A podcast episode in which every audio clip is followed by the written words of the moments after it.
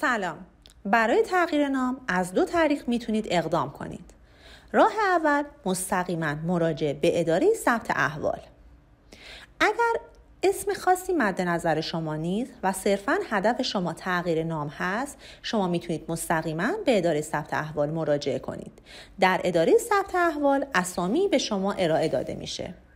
که اگر تمایل داشتید در واقع اسم فعلی خودتون رو با اسامی مورد نظر می‌تونید تغییر بدید. راه دوم مستقیما از دادگاه حقوقی. اگر در واقع از زمان طفولیت شما به اسم خاصی شناخته شدید شما می‌تونید از طریق دادگاه حقوقی اقدام کنید. ابتدا از طریق دفاتر خدمات غذایی دادخواست تغییر نام رو ثبت کنید. بعد از ارائه ادله کافی و دفاع موثر می‌تونید در واقع تغییر نام خودتون رو از دادگاه حقوقی بخواید. موفق باشید.